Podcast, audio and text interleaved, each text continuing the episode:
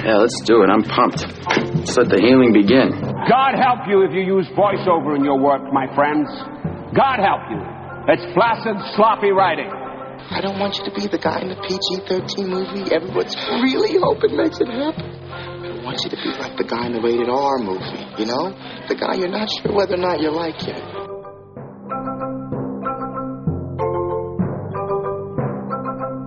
Hello and welcome to the first edition of the Get Your Film Fix podcast here in two thousand nineteen. Yes, granted, it's been two thousand nineteen for a little while, but the movie year has now moved into two thousand nineteen following the amazing Fixie Awards, the last two episodes, which we hope everybody enjoyed all. What was it? What was the total running time of the two episodes? Um, I think David? It was just under four hours. Okay, so we, we were shy of the running time of what is likely to be Uh, for the Oscars, but we were still um, pretty long. But I think we filled it with a lot of good material. We hope everybody agrees. Uh, we did get a few emails from people, which we'll touch on a bit later, hopefully. Um, but we are moving on to two thousand nineteen, um, and fittingly with two films that premiered on Netflix. High Flying Bird from Steven Soderbergh and Velvet Buzzsaw from Dan Gilroy. Uh, we will discuss both of those films and finish everything off with our top five most anticipated films for two thousand nineteen. You want to get back on the court. And as your agent, I want to get you there. But we are in a lockout. There are no actual games to watch. You think these fools, these rich white dudes, gonna let these sexiest sport fall by the wayside? This team's my family. I need us to be one big family again. Football is fun, but it don't sell sneakers. To move merch and inspire rap lyrics, they need your services. The N B A wanted control of a game that we played. We played better. They invented a game on top of a game. I can see a whole infrastructure that put the control back in the hands of those behind the ball. Gonna do, but I'm about to pull up a chair. Okay, guys, so today we're going to talk about both High Flying Bird and Velvet Buzzsaw. I actually think these are two movies pretty well suited to discuss in conjunction with each other, but I think um, like we did last year, specifically with Eighth Grade and Boy Erased, um, let's discuss them separately. However, um, my opening question for you sort of does merge the two. Um, If it's all right, I'd like to discuss High Flying Bird first. Great. However, um, my question basically stems from a line in Velvet Buzzsaw. Uh, Jake Gyllenhaal's character of Morph Vanderwalt asks the very simple question, if no one sees it, is it still art? Or some variation of that line. I don't know if that's exactly correct. And I'm wondering if you guys think that Steven Soderbergh should consider this statement. What do you mean by that? Because it's so, on Netflix? Not exactly, but he tends to make these movies uh, much in the vein of High Flying Bird that I have always kind of categorized as more experiments than movies. Um, he seems to be, you know, in this case, shooting on an iPhone, which he's done once before. He uh, tends to make these movies that examine very, very specific worlds, um, but not totally focusing too much on the story going on within them. Um, and I always find it to be interesting that, you know, he does these, you know, he also, of course, does his bigger budget Hollywood films. Um, but, you know, he is very focused on, you know, the art, for lack of a better term, when it comes to a lot of his movies. And they don't really have an audience. I mean, they're not ever really marketed. They show up on Netflix, which gives them some marketing, I guess, in that way. Well, but I have a quote from him, if you'd like. Well, that would be interesting, sure. Um, I hope we do get to talk about this Netflix thing later on, because um, I had some questions for you guys about it. But he's, and I saw I was going to save this quote for it, but it, it's a good time to read it now. He says, "It felt like the kind of film it is, the best way to maximize eyeballs. It got a better shot at finding all the people who will like it. Otherwise, it's a slow-rolling platform release, which are expensive, and you're bound by where the big art house theaters are. You can't just go anywhere. I just felt I'd rather have it drop and have everybody be able to see it."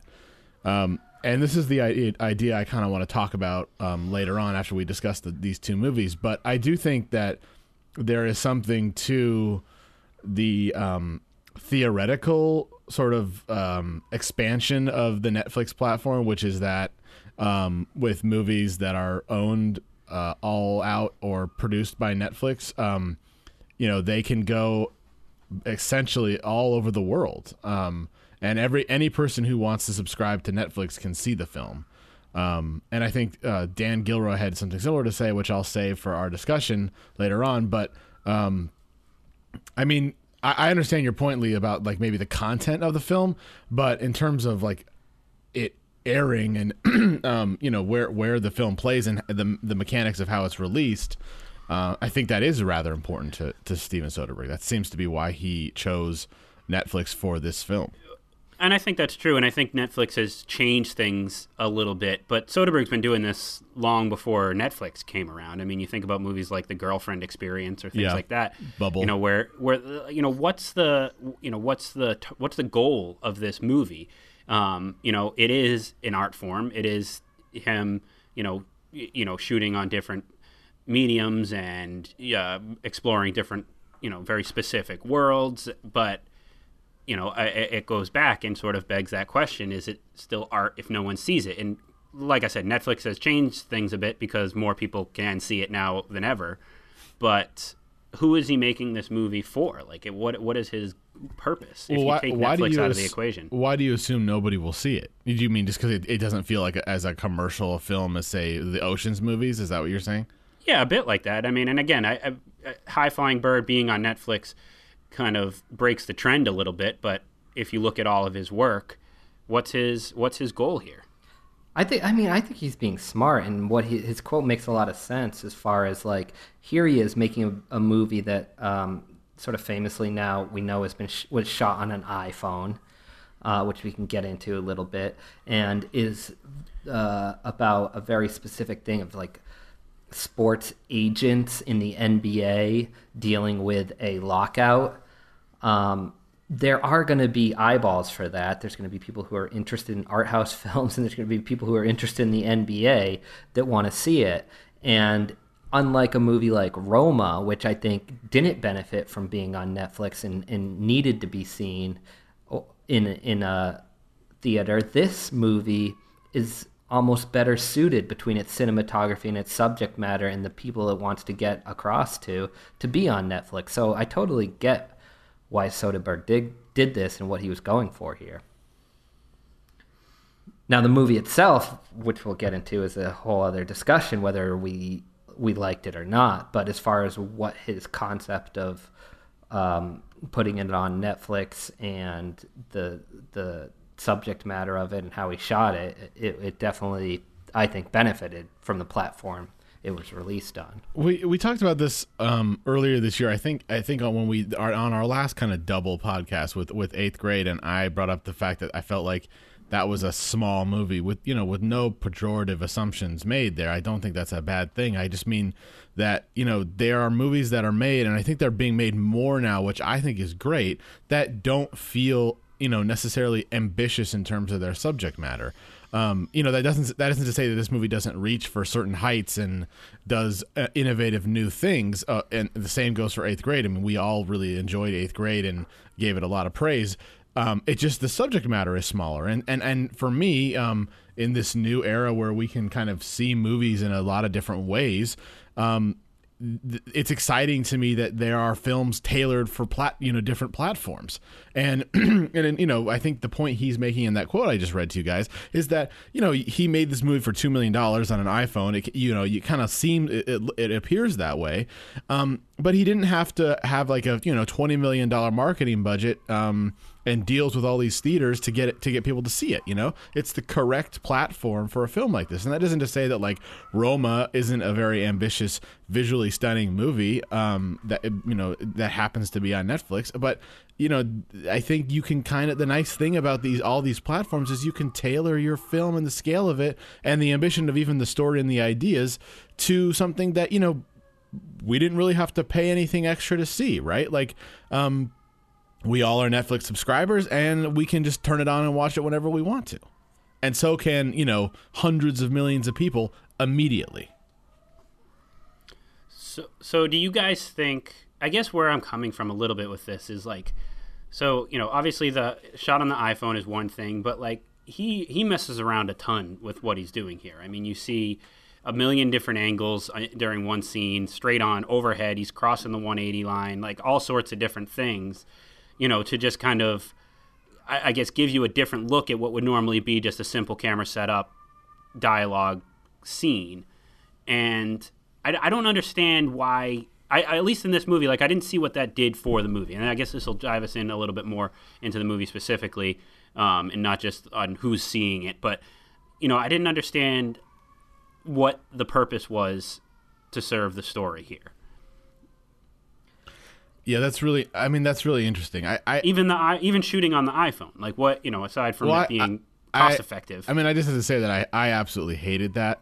Um, and I don't think that the look of it, I, I don't think there's any reason to shoot on iPhones. I, I this is the second time he's done this. I know I he did I, it with Unsane. I too. mean, mo- like it like, didn't look like it was shot on an iPhone. Yeah, it I looked mean, horrible. That, That's kind of like, what do we do? Like, yeah, it looks like it's shot on an iPhone. So what are you getting out of that? I mean, it's, Unless a, this it's is... a small, it's small, right? Like you can, I, I listened to interviews with him because I was fascinated by this because I, I honestly think Steven Soderbergh is probably our most fascinating filmmaker in the sense that he lives his career out in his films. Like you can feel like he's the only filmmaker I've ever heard of retiring and coming out of retirement, like, you know, Michael Jordan. I, and and you can like you can see like his feelings about movies in his work, um, but that being said, like he he I, camera like digital cameras are so small. He knows this. He he was one of the first people to start using digital cameras um, for this very reason. And and there's no reason they're so small that it, it, it, there's not a huge difference between that and an iPhone. You know, like I, I suppose that you can probably put an iPhone a few more places you couldn't put, you know, a, a red with the, you know, without a battery on it or something. And, and so I, I have to say that I hated that part of it. But to answer your but, the larger question, Lee, I think that like I think that what I find interesting about Soderbergh's, and I think these like the the sort of the smaller Girlfriend Experience type Soderbergh movies, is he kind of focuses on like the like to me this was like the less heroic versions of this story, right? Like the sort of the, you know, you can imagine like a more dramatic, more emotional uh, version of this story where, you know, these players are feeling um, exploited and, you know, their agents are helping to get the this... Jerry Maguire. Exactly, exactly. Yeah. Um, But this, he, he sort of went the other way with this film. Um, and I think there's something interesting in that. Whether it makes for a good film or not, I think is for us to determine in this podcast. But, you know, to me, uh, it's it's it's just, it it kind of goes back to that, that idea I was talking about, this the you know, the sort of the scale of it, the ambition of the storytelling. It's like, this is a different this is a different angle on this story we've seen before. Yeah, and to go back to the iPhone thing, Javen, it's like, even though you're shooting with an iPhone, you still need to put, the whole only reason this works is the lenses that they're putting on it. It's not like he's just taking an iPhone out of his pocket and shooting. You still got to light it. You still got to, you know, control the frame with extras and set design and all this other stuff. So the difference, like you said, between using an iPhone or using uh, a Red, it, I don't see what it gets you other than a, kind of a worse look. I mean, well, what I, I was hoping for was like, and and there was, I, I don't think it en- ended up really having anything to do with the being shot on the iPhone. But like, I was thinking like, okay, like, you know, this this movie story touches a bit on, you know, Instagram wars that these N B A players have, and like, if you pay any attention to the N B A, you know, it is sort of like it, it, the Real Housewives of the N B A. Like, they're just a lot of drama amongst the stars and a lot of stuff on Instagram and social media. So, you know, integrating that into a story and then shooting it on an iPhone, there's a connection there. Like, that could be interesting, but it doesn't really have anything to do with that. And, like, that's where I, you know, got also frustrated. I'm like, okay, why cross the one eighty degree line in this in this scene of dialogue? Why have this character talking and shoot from both sides of him, overhead, straight on? You know, what is this doing to serve the story? It doesn't seem to make any difference one way or the other. And that's why I always say an experiment. Like, it's just him experimenting with camera angles, experimenting with the what he shoots on. and it doesn't ever seem to serve the story, and it holds your attention to a certain extent while you're watching, but then just becomes almost immediately forgettable. Yeah. Right, like he didn't he didn't have any compelling reason to tell this story for those experiments. You know what I right, mean? Right, absolutely. It, I mean, it's like what? Why? I, I and like I think of I think of Soderbergh as uh, a kind of a contemporary to um, to uh, David Fincher. I think they're friends and they like show each other their movies and they kind of came up at the same time. But and they also have sort of similar sensibilities in a way. But I think Soderbergh is much more interested in like the process of filmmaking and how to like change it and how, you know, different differences in the process of filmmaking affect the outcome of the film. Um, and he's always been someone very sort of open about that. Um, but I will say that that uh, going back to your original question, Lee, like this is a movie written by a playwright. The movie, uh, the guy is his name is Terrell Alvin McCraney. He has written almost all, solely a bunch of plays, but this is his own, the only film he's ever written, or at least the only film that's been produced. Um, and it kind of feels like a play, right? Like it, it there, it, it's a lot of dialogue. Um, there's not a lot of action. There's just a lot of, you know, scenes that you could imagine being um, executed on a stage.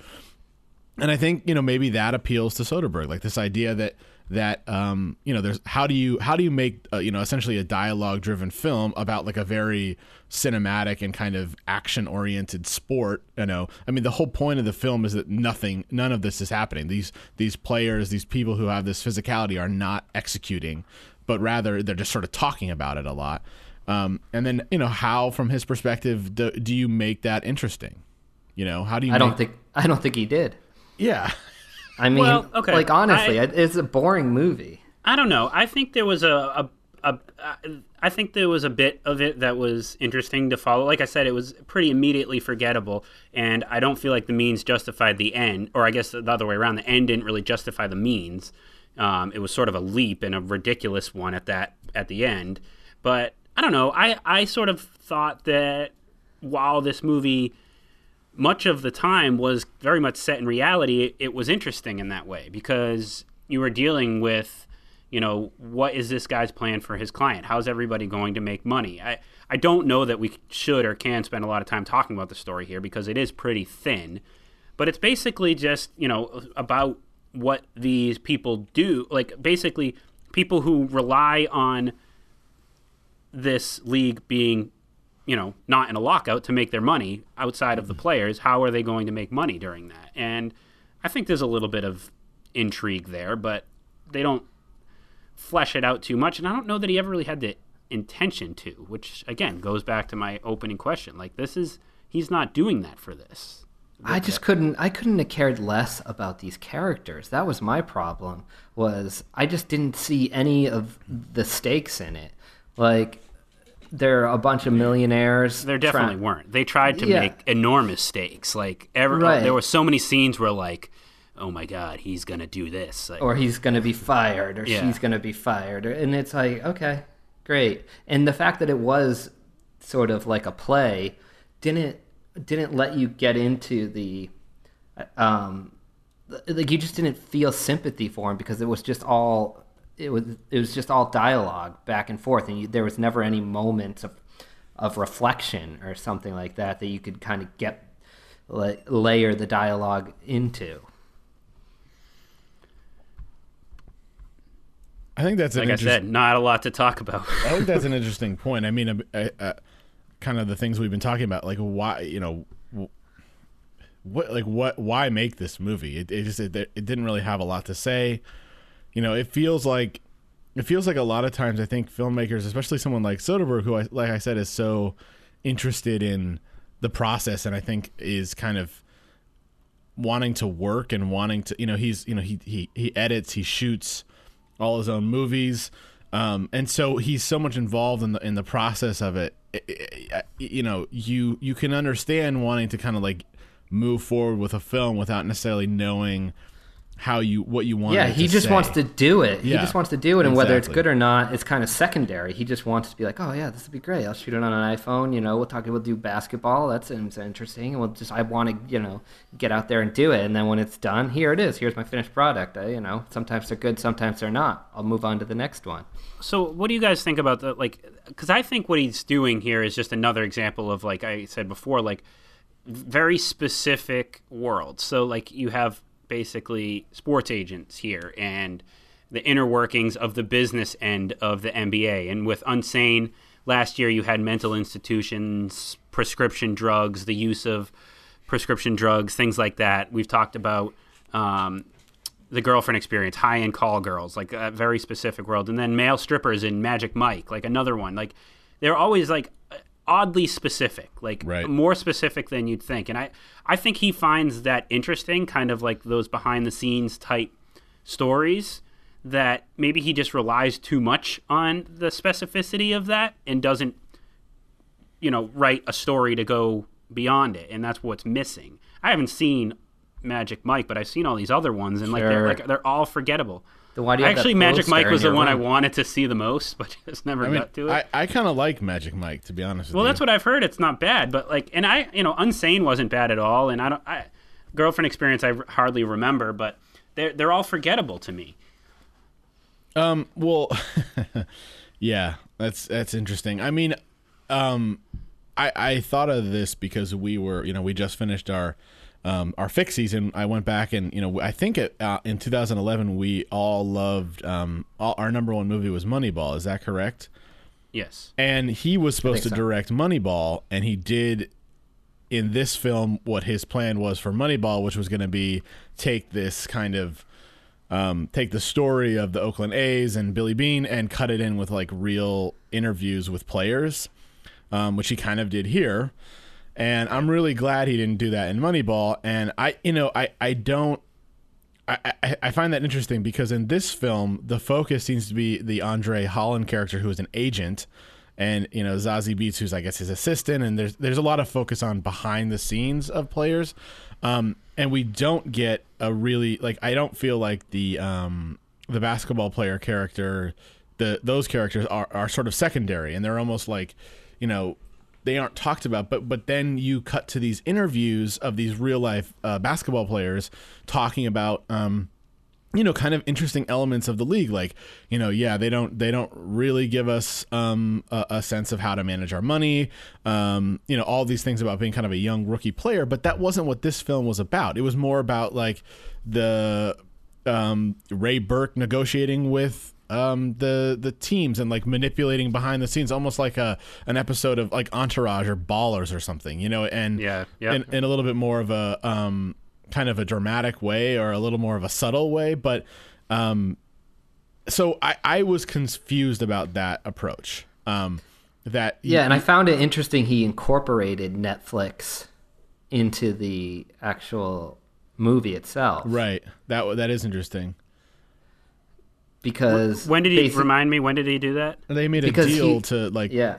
to broadcast. Um, oh, that's right. Yes, yeah, right, right, right. Yeah. So it's kind of like what he's doing in this games, movie, yeah. exactly reflected in in the N B A. Yeah, that is interesting. Yeah. Again, I think it's just him. I really do think it's Soderbergh. Just like he's interested in this behind the scenes, so he's going to have players talk about one aspect of it. He's going to dramatize another aspect of it.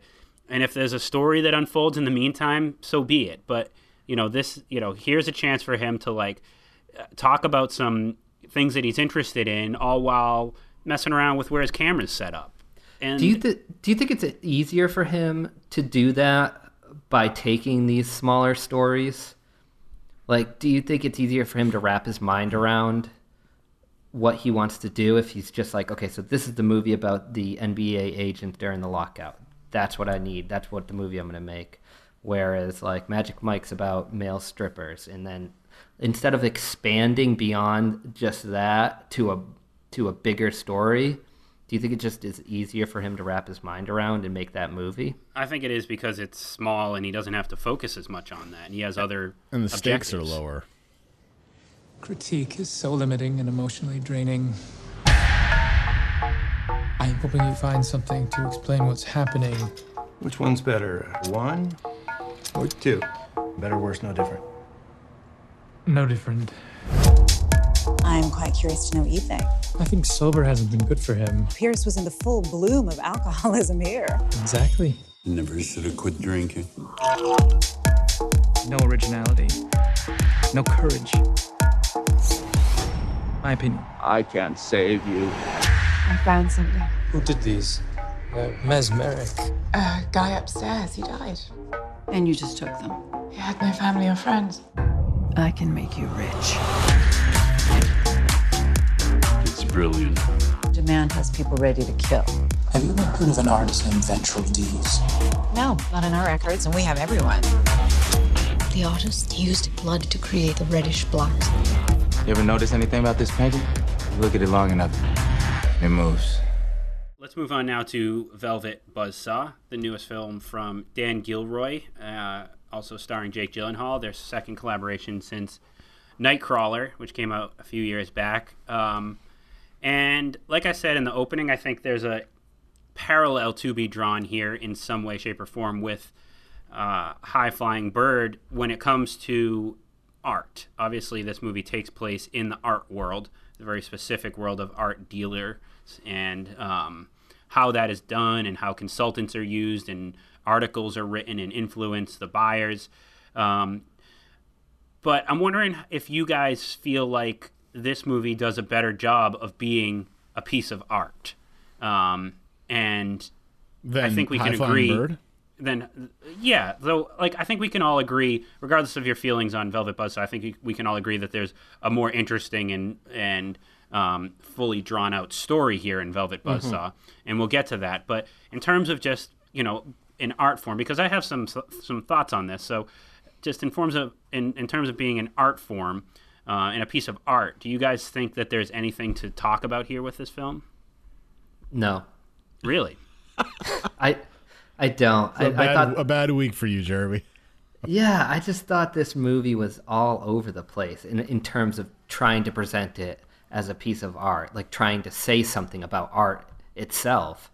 I, I just felt tonally it was kind of wacky. It like tried to be both uh, deep, artistic, philosophical film, but also this weird sort of horror film.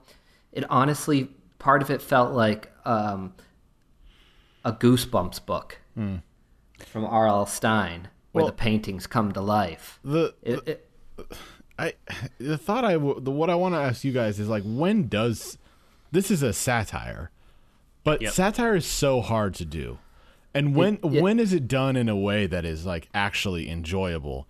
Um, I mean, I, I he uh, when I listened to an interview on the way in here, guys, um, with Dan Gilroy, which I always find like I always like debate whether I should do it or not, because then I feel like it'll influence. I always like to do it at least after the movie, so like I'm, you know, at least my feelings are solidified by that. But he was saying that um, Amer- the movie American Psycho, which you guys know is a, you know used to be a, a favorite of mine, was a influence and one that he thought was satirical in a really effective way, and I, I would agree with that. I don't know that this film has it, but.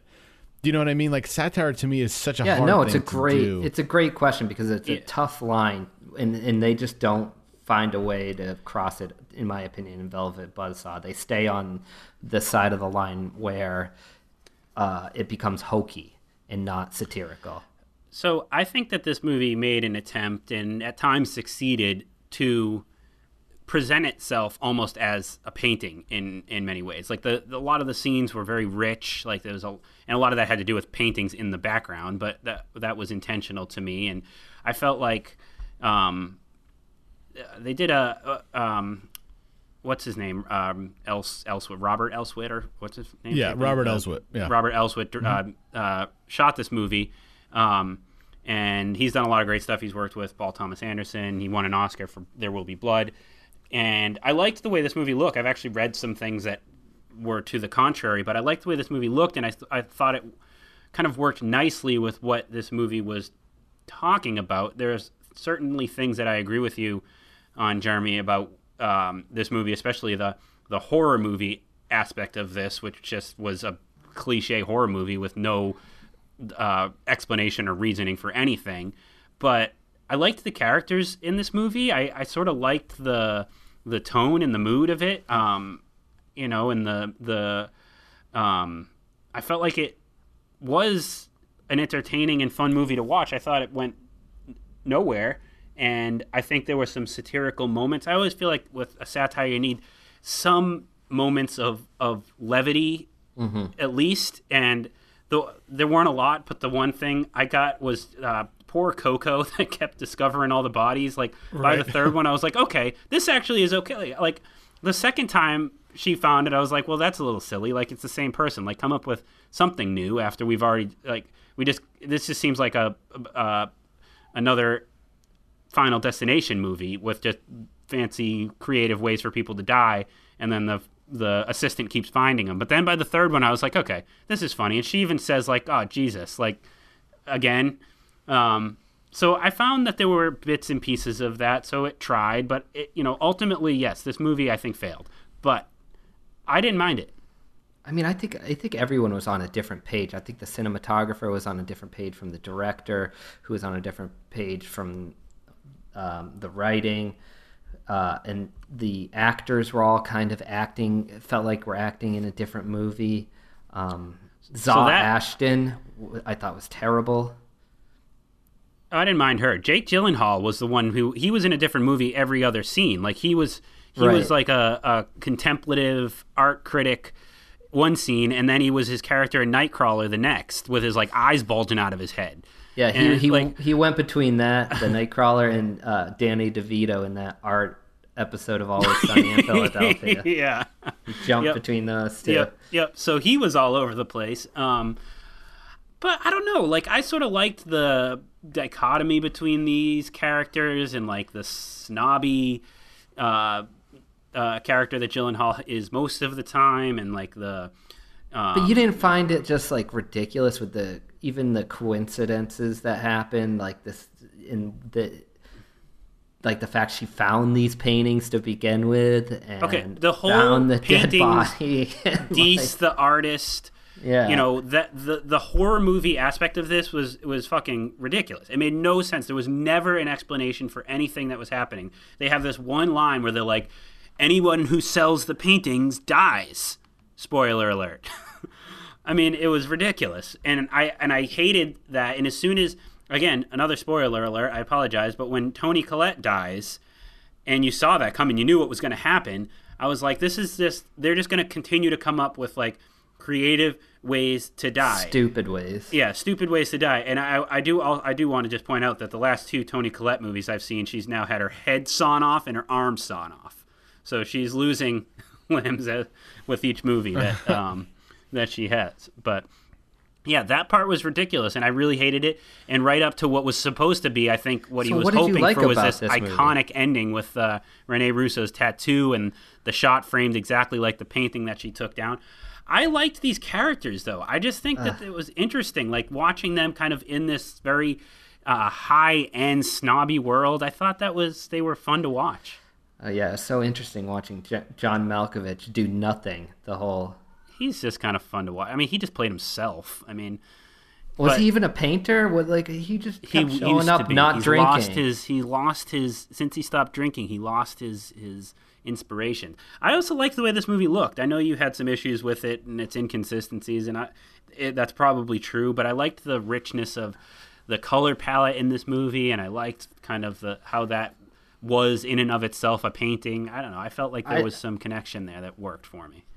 Yeah, unlike Nightcrawler, which I found, I thought found its tone. This one was all over the place. It just, I feel like it didn't so, know well, what it I, wanted to be. So I like Nightcrawler too, but Nightcrawler had the same issue as this movie's horror aspect did, where it just like sort of flies off the deep end with no explanation. The characters in Nightcrawler just get a, like all of a sudden way too evil, and I feel like to a lesser extent it falls victim to some of the same issues. Um, ultimately, I found that movie to be more effective and memorable than this one will be or is. But I don't know. I, I again, I, I'm not going to sit here and recommend this movie totally, but I had some fun with it. I thought it was uh, well done. Um, but why don't we hear from Chapin? Well, I forgot he was here. Oh, thanks. Well, ultimately, um, to me, the movie is about this. I mean, I think on, you know, it's not a secret. It's not even a very, um, it's not even very hard to discern. But like the idea is that all these people in the art world who sort of cons- conspire to, you know, make this what is, I think, we're supposed to understand is great art. You know, that they've just sort of found. Um, and they sort of conspire beforehand to to make it as profitable to them individually as possible. Um, and then, it, uh, to me, I think that is an interesting idea. You know, I don't really know a lot about the art world. Jeremy, you, you seem to go to a lot of uh, exhibits and stuff, and I, I, I try to see as much as I can. But this aspect of, like, the sa- the, the, the selling and I have the, no idea about this. This is a huge industry. I mean, I just literally go to regular old museums. Yeah. With the greats. Right, right. But, uh, as do I. And like, so I don't know anything about this world, but I, I find it interesting. Um, I do know it's a place people uh, launder money. Oh uh, yeah, yeah, and and there and there is there is a a, a part of like I know um, you know rich people buy art obviously and they get tax write-offs for showing them in you know to, to us lowly normal people right. um, in museums. Um, but you know I think. To me, like uh, you know, th- it's very easy to to see that this was um, a condemnation of that world, you know, through the, um, the, the, the the the sort of the idea that these people are conspiring to make, you know, what is you know seemingly so pure, this expression of this old man's, you know, um, life and his his art through, you know, that he never showed to anybody and was never famous and never sought any. Um, you know, money or, or fame from that was discovered and then and then corrupted into this, you know, this kind of um, profitable industry, for lack of a better word, uh, for for these people, um, is is a very direct metaphor or or sort of explanation for what happens to the art world, where you know the idea is you're seeking this sort of pure creation and and um, you know. Connecting with people, um, and for the and for that, uh, it, it's been corrupted as a lot of things are by capitalism and by the money around it, and and the art world is just kind of a, a, a very sort of obvious and exaggerated version of how that happens to things because you know somebody spends you know a couple days on a painting and it, it's. To to the to, to, to normal people without a, an appreciation for art, it looks kind of like a mess, and it sells for one hundred fifty million dollars, right? Like that's it's just sort of it's it, it's a it's a it's just an exaggerated version of, of capitalism, and I think you know that idea was really interesting to me, and I liked like you said, uh, Lee, I liked the characters. I found the characters interesting. Um, for that very reason and, and sort of how that works in the art world. And then this idea, this sort of the satirical version of uh, uh, turn of the film is when art starts uh, literally attacking these people in, in, in, in, in horrible ways. And I, that part of it, I felt like was not fully realized, you know, the, the, yeah. Like what what is the what is the point of this? What what are we what are we supposed to take from this? You know, if it's just, I mean, that is kind of an obvious metaphor that the art now is eating the the people who were destroying it, and um, I would have liked to have seen that executed with a little bit more nuance and a little more subtlety and a little bit more, um, you know, kind of intention as to what they were tr- what he what Dan Gilroy was trying to say. Um, And I don't. I'm. I'm not sure it was. Maybe if we went back and watched this in a couple of years, no, we'd understand. It, was. it wasn't. But, you're right. Yeah. Well, uh, I, that's a good point. You said it kind of better than I could have, Chapin. But that's a lot of what I was thinking. Like, this is like High Flying Bird, where it's examining this very specific and like, you know, enclosed world of people, and that in and of itself is interesting. And what High Flying Bird didn't do is kind of draw out. Uh, story that is entertaining to go along with that. Velvet Buzzsaw did. That story didn't ultimately work because it set no rules for itself. The you know the the paintings attacking you, satirical or otherwise, had no explanation. And not that it needs you know one told to us, but there needs to be something beyond just anybody who sold a painting is gonna die. Like you know, so that was done poorly. But at least here you have a story within this kind of very specific world. And because of that, you you have something to watch here that holds your attention and, you know, is not terrible. I, I think it would have benefited from having, uh, like, Jake Gyllenhaal's character be a little bit more understandable as far as what he was trying to portray. I felt like he was just all over the place with both his style of acting and the dialogue that was written for him, that it was hard to grasp. Like, what are we trying to get away from this, uh, or get from this through that character. And I, I, I think that also made it a bit murky. I understand you're a brother of mine. Yeah, yeah, glad to meet you.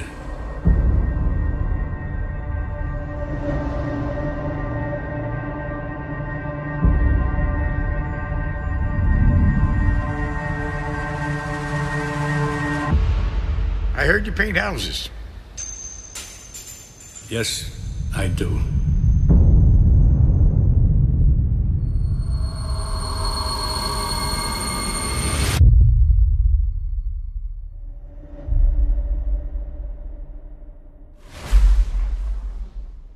Top five time. We are going to talk about our most anticipated films of two thousand nineteen. Uh, we will preface this with the fact that, guys, we all decided to exclude both Martin Scorsese's The Irishman and Quentin Tarantino's Once Upon a Time in Hollywood. Um, do you guys both feel like those would have at least made your list? Seems yeah, like maybe an obvious question. They would have been my top two. I mean, there's just no way around it. I mean, even though The Irishman could be kind of uh, a disaster based on how long it's taking and how, how much the budget's ballooned for Netflix. Uh, right. And those those uh, movies don't tend to do real well for Scorsese. These when you start hearing too much about Scorsese movies, they uh, they don't tend to go well. But it still piqued my interest just as much, even if yeah, it I guess becomes we're still a disaster. Go see it no I'm matter still what, gonna yeah. go see it. Um, yeah, I, I feel the same way. I, I, I don't know that they would be num- number one and two. I am dubious of them for those same reasons. One, I mean, I was not, not a very big fan of uh, Tarantino's last film, but I'm hoping that this one will um, redeem him for The Hateful Eight. And yeah, I mean, I'm kind of more interested in The Irishman, just just kind of from the pure sort of. Uh, yeah. Let's see what this looks like. Exactly. Yeah. Like it seems like it's become a disaster and um, been a been a money pit for, for Netflix. But um, you know, it's and you're hearing so many things. Like they're they're they're getting ahead of everything. Like Thelma Schoonmaker's basically saying like, "Hey, this isn't Goodfellas. Don't everybody be expecting Goodfellas? Like it's a different movie." And like I feel like they're they're um. What is it called when P R people get in front of stuff? Like, right. Um, you know what I mean? There, They're hedging. There's a term for it, but yeah.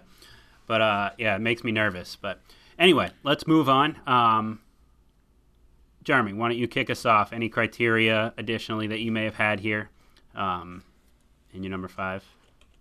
Um, no, it just had to have said it's going to be released in two thousand nineteen. I know we've done these lists before, and then the movies, for whatever reason, get pushed. But as of now, all of these are supposed to be released in two thousand nineteen. Okay. And that, that being said, my number five already has a trailer out for it, and I've seen it several times in the um, the theater, and it terrifies me. And I actually don't really uh. want to see it, but I I want to see it because I know it's going to be good. It's Us by Jordan Jordan Peele's newest uh, film. I, I can't remember the last time I was that scared of a trailer. Really? It's yeah, the scissors something... that get me. The scissors. I'm afraid of people I... getting stabbed with scissors. It's not that for me as much as like when there are other versions of them are around. It's really freaky to me. Wow. Yeah, that's. Dude. I feel the same way as you. I, I don't scare easily, but that's got. A, it's a, definitely a, a good trailer. So that's my number five. All right, Chapin. Um, my number five is a film entitled Gemini Man or Gemini Man. Um. And it stars Will Smith and is directed by Ang Lee and is produced by Jerry Bruckheimer. Um, and the logline is Henry Brogan, Brogan, an aging assassin seeking to exit his career, finds himself going against a younger clone of himself who can predict his every move. So it sounds a little bit like um, Looper. Yeah, I but, thought the same um, thing, yeah. But uh, I don't know. I, I find I find these projects, I, these, these will always appeal to me. These sort of, oh, the odd director... You know, the interesting director, t- um, you know, paired with the the aging movie star with kind of a, an interesting sci-fi idea, I will always be intrigued by that. Um, I think Ang Lee is probably one of our most interesting working filmmakers. He always seems to take on like a different type of film, and sometimes that works out really nicely, and sometimes it works out terribly. Um, And I, I love those stakes, and so that's why Gemini Man, Gemini Man, whatever we want to say, is my number five. And Will Smith, I feel like, is due. I mean, yeah, he's due. And yeah. like, have you he's, he can... have you seen the genie thing he's done? Oh, doing? That looks horrible. Uh, well, uh, Aladdin, you mean? Yeah, he did Blueface. Well, yeah, he plays a he plays the genie in but did, Aladdin, but did you live action Aladdin. I know yes. It looks did terrible. Did you see it though? Yeah, did you see yeah, it? Yeah, yeah, I did. It, it looks it ridiculous. Horrible. Yeah, it looks like it looks like. Ricky Gervais in Extras makes that face. um, all right. What's so number my number five, also a movie that has a trailer out. Um, you know, one that certainly catches you for a very obvious reason, but the director is what's got my interest here. It is Danny Boyle's Yesterday. Hmm. Um, have you guys seen this trailer? No. Okay, so this is basically the story of when, uh, I guess, the power goes out in the entire world, and then when it comes back on, the Beatles never existed, except for this one guy that remembers them and sings all their songs and becomes famous. Sound ridiculous? It. Yeah, sounds no, a little I ridiculous. Um, uh, Himesh Patel plays um, uh, plays Jack, who remembers the Beatles and basically start singing their songs and become super famous. Uh, you got a lot of cameos. James Corden, Ed Sheeran all show up in this movie. Um, Lily James plays the love interest, who uh, admittedly I may have a little crush on. But oh, I love her. Um, either way, Danny Boyle directing this, I think, certainly adds some um, importance to it. And Scripted I'm by Richard curious. Curtis. Yes, Richard Curtis. Of Love Actually, Four yeah, Weddings Actually, and a Few yep. Rental, blah, blah, blah. So we'll that see. That actually I mean, sounds great. Could be I interesting. Like the trailer idea. Is totally can sweep you up because it's got a bunch of Beatles songs, but so I, it's hard to give it credit just for that, but take a peek at it. It comes out June twenty-eighth. Oh, I'm going to I'm gonna watch that trailer right after this is over. Right now. Right, hold on. Uh, all right, so on to number four. So my number four probably would be higher on the list if it wasn't for the director. Oh. Um, and it is uh, Joker with Joaquin Phoenix. Yeah, yeah the Joker gives. And, me, I mean, uh, the director gives me pause here as well. Yeah. So Todd Phillips is directing, most famous for the Hangover movies. Um, but this cast looks interesting. Anything Joaquin Phoenix does. It's almost a must-watch. Uh, De Niro's in it. De Niro's going to be in two of my most anticipated movies coming up this year, so it's been a while since I've said that. Um, so yeah, I mean, I definitely am going to go see it just because it's sub it being the Joker and Joaquin Phoenix is involved. Can I ask you a so question, it, Jeremy? Yeah, um, yeah. Do you feel like Joaquin Phoenix is at that point where I feel like, I mean, Leo is the ultimate master of this, which is that him being in the film is an endorsement of the project. Um, I don't know if he's quite there okay. yet. He's close though, but he does he does too many movies in a weird way where Leo gotcha. Kind of picks and chooses every every other year he's going to be in a movie and it's going to be with a great director. Like Joaquin Phoenix will do movies like uh, like even this year when he did um, He Won't Get Far on Foot. Even though I do like. Uh, Gus Van Sant as a director, that, that movie wasn't very good. Todd Phillips appears to be trying something new with his last two films. He did um, War Dogs, which I did not see. I don't know if either of you guys did, but um, and now no. with Joker, perhaps comedy is behind him. I don't know if that's good or bad. Honestly, I mean, he's made a. I liked Old School. Road Trip was okay. I mean, you know, so I don't know. It'll be interesting to see what he does with this. Okay. Um, my number four is a tie. I apologize for that, but you'll understand the connection. It is um, the culmination of a couple stories in Star Wars Episode nine and Avengers Endgame. Um, Boring. Blockbuster Chapin's mini review. Yeah, well, here's what I'll say. Like, I mean, I am a diehard Star Wars fan. I, I you know, this new trilogy, I, you know, I'm, I'm not sure... You know, I, we can is a conversation for a later date, but um, I'm I'm interested to see how how they will end, and in both cases, just because um, I I think the the filmmakers here and the studios, you know, in order for them to have any sort of street cred with the fans, they they need to end these stories. They may not end the kind of the. This the the properties. Obviously, they're going to keep making these films because they're very profitable, but these stories, they they need to come to an end to some extent in order for us to sort of appreciate them. Um, and uh, I'm I'm curious to see how they do that in both these cases. And so to me, um, uh, they uh, that's why they're my number four. I, I have to admit, and while I doubt I'll see it in the theater, I the previous Avengers Infinity War ha- got my interest a little bit for the new one. A little bit, maybe. Maybe on demand I'll watch it. I don't know. I'll I'll definitely be seeing both these. That's more than I've said about any other Marvel. No, I agree with you. The last Avengers, I'll at least. I mean, I gotta see if Thanos wins. He's not going to. It's so disappointing. It's terrible. Everyone else is gonna come back alive, and yeah. It's gonna be like boring. Okay, uh, my number four is a movie called The Woman in the Window. This stars Amy Adams and Gary Oldman, directed by Joe Wright. Um, sounds like a bit of a remake of Rear Window, although it is based on a novel. Uh, an, agoraphob- an agoraphobic woman living alone in New York begins spying on her new neighbors only to witness a disturbing act of violence. Oh, yeah, that is so... I mean, it sounds just like Rear Window, um, but it is based on, uh, I guess, an original property. Um, the author is A J Finn. Uh, Joe Wright's the director. I admittedly haven't seen a lot of his movies, but they all seem to do pretty well amongst critics. This has got an interesting cast, a good cast. Amy Adams, Gary Oldman, Julianne Moore, Anthony Mackie, Brian Tyree Henry, who's all the rage these days. Uh, this comes out in October, so perhaps uh, they feel like it's got some um, some award chances. Sounds interesting. My number four. Hmm. Great. I like these mystery, small setting mystery type movies too. So. All right. Uh, so on to threes. My number three, right? Yes, is sir. A Beautiful Day in the Neighborhood. Yeah.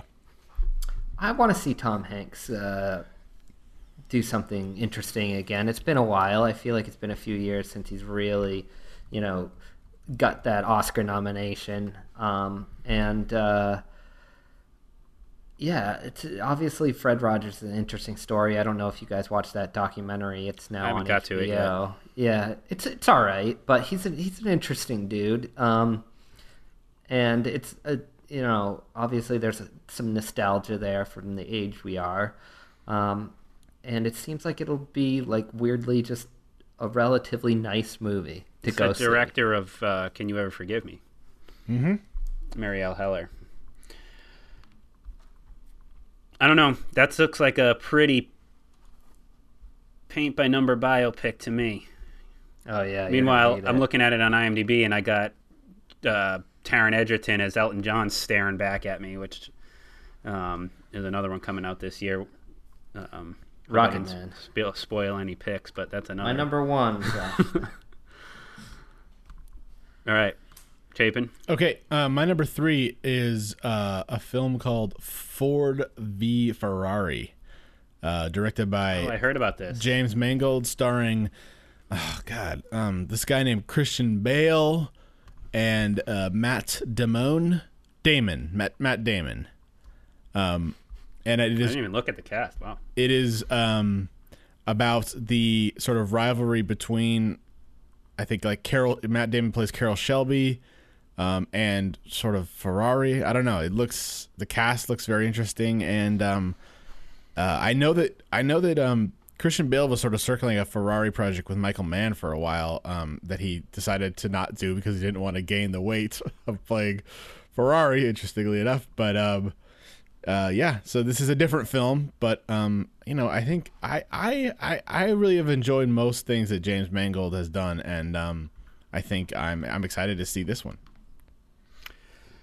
He hasn't uh, done anything in a while, right? Well, he did, he did Logan. Logan a couple years yeah. ago. Oh, right. Um, yeah, that I, I saw something about that. I didn't know much about it. I had no idea about the cast, so that's definitely something to keep an eye on. My number three is Dogman um, from Matteo Garrone, director of Gomorrah. Um, this is a timid dog groomer living in a poor suburb, sells cocaine on the side, and stays out of trouble while trying to deal with his unstable, violent acquaintance who is a menace to the whole neighborhood. Um, there's a trailer out for this, and it looks really good. Like, it, the, it looks beautiful. Um, it looks dark. I mean, Gamora certainly um, is a kind of dark, visceral movie, and I expect uh, nothing different from this. Uh, it's an Italian film, so pretentious, yes, I know, but I think it looks interesting. And supposedly the actor, the uh, lead actor, Marcello Fonte, um, has already gotten some awards. I guess, though, technically this is listed as two thousand eighteen, but comes out in April, but um, was nominated for a BAFTA um, and uh, had a bunch of win at, wins at Cannes. Hmm. Yeah, Best Actor at Cannes. Cool. Nominee for the Palme d'Or. So it technically came out last year, but we'll well, I mean, it, it comes out this year, but it's, you know, festival circuit in eighteen. But yeah. April twelfth is the release date in the States. Great. I like how our lists have had no overlaps. Yeah, this is great. Good, yeah. A lot of good recommendations for people out there. So my number two is, I don't know anything about it other than the director and the cast, um, and it's uh, Jim Jarmusch's The Dead Don't Die. Um, and it's going to have Tom Waits, Bill Murray, Tilda Swinton, Adam Driver, Steve Buscemi, um, Chloe Sevigny, or however you say Chloe it. Chloe Sevigny, yeah. Yeah. um, and I like Jarmusch. It, you know, he's one of those that... When was the last time he kind, did something? He's kind of hit or miss, but um, when he he uh, he did... Um, Patterson. I didn't see it. Yeah, Patterson, he did uh, Patterson. Yeah, with Adam Driver. Yeah, um, and he did Only Lovers Left Alive. It's a zombie that. movie. It is a zombie movie. Yeah, so uh, I, uh, I'm interested. I, you know, I'll definitely go see that. Well, yeah, this is interesting. Tom Waits, a Fixie nominee. Okay, my num- yeah. Uh, my number two is a film called Triple Frontier, which will be released on Netflix uh, actually in a couple weeks. Um, it is directed by this, the... J C Chandor or something like that. Yep. Um, he did that film Mar- Margin Call, which I think at least you and you and I, Lee, liked a lot. Um, yeah, I liked it. He did All Is Lost, which I really liked. Um, I didn't see A Most Violent Year, but uh, it's just got a great cast. And again, in my search for the next Michael Mann, it looks kind of, and the idea is very intriguing as well. It looks very much like the kind of the action film. Um, they they're like military veterans, and they don't feel like they've gotten the career that, or they gotten the sort of the accolades and the money that they they deserve for being such elite operators, and they decide to rob a drug dealer. Um, in order, this to... was on my list till I watched the trailer. I have yeah, to say. Yeah, I agree. Really? I, I agree. think the trailer looks great. The trailer great. didn't look that great. Uh, man, it looked... Uh, but I was a great cast. In the Ben Affleck, yeah, Oscar Isaac. Charlie Hunnam. Yep. Yeah, it'll be interesting. It. Like, I was the same kind of thought process as you. Mark Bowles, the screenwriter. Yep. Um, you know, it had all the had all the names that I was looking for, and even kind of the plot line, but the trailer just looked a little too... Almost like... I don't know, I had a little rah-rahness to it that I was not interested in. Hmm. Um, okay, my number two, uh, kind of curious why this is so high on my list. I'm very dubious of the director, um, but it's The Kid, directed by Vincent D'Onofrio, stars Ethan Hawke. Uh, Chris Pat- Pratt oh, this, is also in this. The trailer just came out for this. Oh, it has? I, ha- uh, I haven't watched it yet. Yeah. Um, Oh, no, I have watched it. I don't know what I'm talking about because... Uh, that came what, out in nineteen twenty-one, Lee. I, I don't know why I said I haven't seen the trailer because I definitely have, because part of what really interested me in this is uh, Dane DeHaan, who plays Billy the Kid in it, um, who I don't know if I feel one way or the other, but he looks like a young DiCaprio in this. Um, and, like, looks and sounds like him, and I'm like, seems like he could be really good in this, and... I've come I around like him on, as an actor. I like him too. I mean, he's never really done anything to note, really, that I w- would call memorable. But what about I like him. That, um, um, Chronicle. Yeah, he yeah, was the best was part okay. of Chronicle. Yeah, but that movie wasn't great. Um, okay. Ethan Hawke, I've come around on. Chris Pratt, you know, I don't know. Let's see. I guess I don't know what to think of him anymore. But Yeah, I mean, again, like, I don't really know what to expect from D'Onofrio as a director. I've never really liked him all that much as an actor, but we'll see what happens here. This is, um, I feel like, a story that hasn't been told yet, with the exception of the movie that's already been made in nineteen twenty-one. Hmm. My number two. Comes right. out March eighth, pretty soon. Yeah, a lot of these are loaded towards the beginning of the year. Um, my number one, actually, a movie made right here in Massachusetts that I didn't work on because I had to work on Wonderland, but it's Rian Johnson's Knives Out. Yeah. Um, it's kind of like a murder mystery um, that takes place in this mansion in uh, well in Wellesley, I believe, is where they filmed it. Uh, so I still, you know, Rian Johnson since Brick hasn't done anything I absolutely love. What about Looper? I didn't love Looper, but Brick is enough for me to know that he has something in there um, that's interesting. And, and, you know, he got distracted a little bit by those Star Wars movies, went off on a tangent there. Um, and, uh, now he's doing something a little smaller again. And, uh, yeah, and it's got a great cast too. That should yeah, obviously for sure. be pointed out. All right, there you go. My number one. Um, okay, my number one is another. It goes back to my kind of my number five. An interesting director, an interesting concept, and an interesting star, and that is the film Ad Astra, directed by James Gray, starring Brad Pitt, Ruth Nega, and Tommy Lee Jones. How do, I knew this was going to be your number one. In fact, I. I think I may have even left it off my list. Uh, oh, I find that offensive. Because of that. Um, well, read the plot line. It's sci-fi. Okay. twenty years after his father left on a one-way mission to Neptune in order to find signs of extraterrestrial intelligence, Roy McBride, an Army Corps engineer, travels through the solar system to find him and understand why his mission failed. That was better than the movie. It's yeah. Be. But your see, reading of this synopsis. This is what I this is what I so I looked this up. I saw I'm like, okay, James Gray, Brad Pitt, Tommy Lee Jones, haven't seen a lot of him. Astronaut Roy McBride travels to the outer edges of the solar oh never mind, it'll be Chapin's number one. Oh, that's funny, Lee. That was a deep space movie. So, I actually do really want to see this. This looks great. The, what I'll say about this is uh, James Gray is, is a director I feel like I, I as have always heard a lot a lot about. Um, and has has a lot has a lot of accolades. I haven't seen a lot of his movies, but uh, I have seen a couple, and I, I've just never.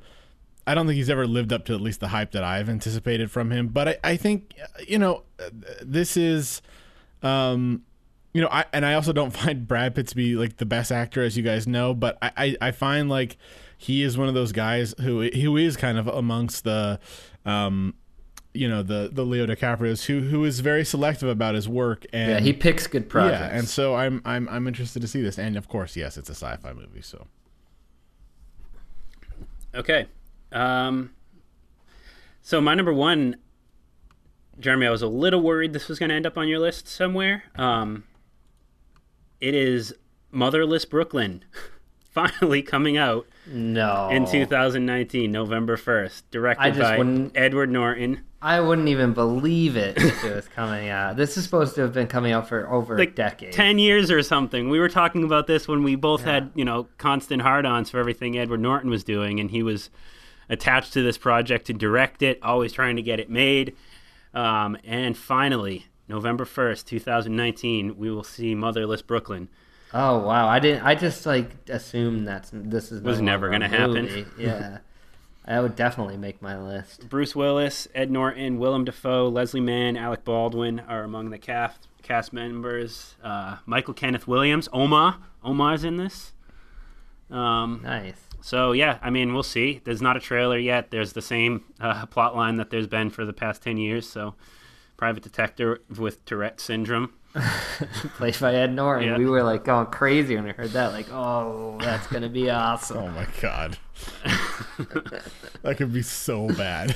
I could see yeah, this really like, could. Going out and getting like a zero on Metacritic and like yeah. just like Norton never working again. Yeah.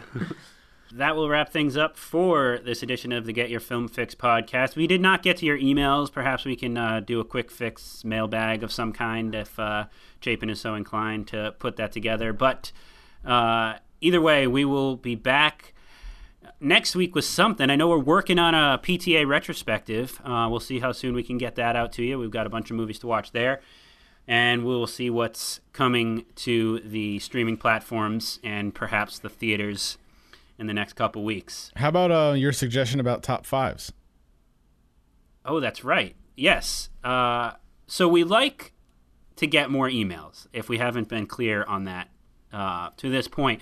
Um, so we had this sort of idea about our top fives, and we like to just take suggestions. Very often we tie our top five into the movies that we review.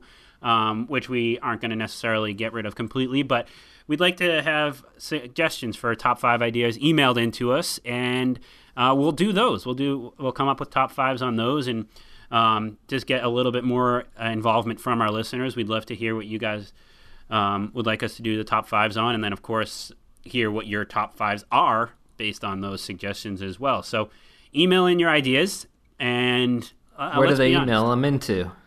Uh, well, they should know at this point. First of all, they should all have it written down. It's also in, it it's, it's also attached to all the podcasts. Yeah, you can't but it assume. Is feedback at get your film fix podcast dot com.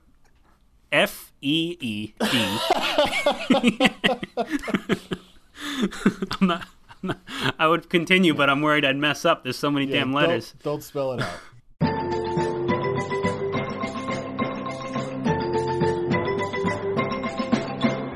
I'm staying. I'm finishing my coffee.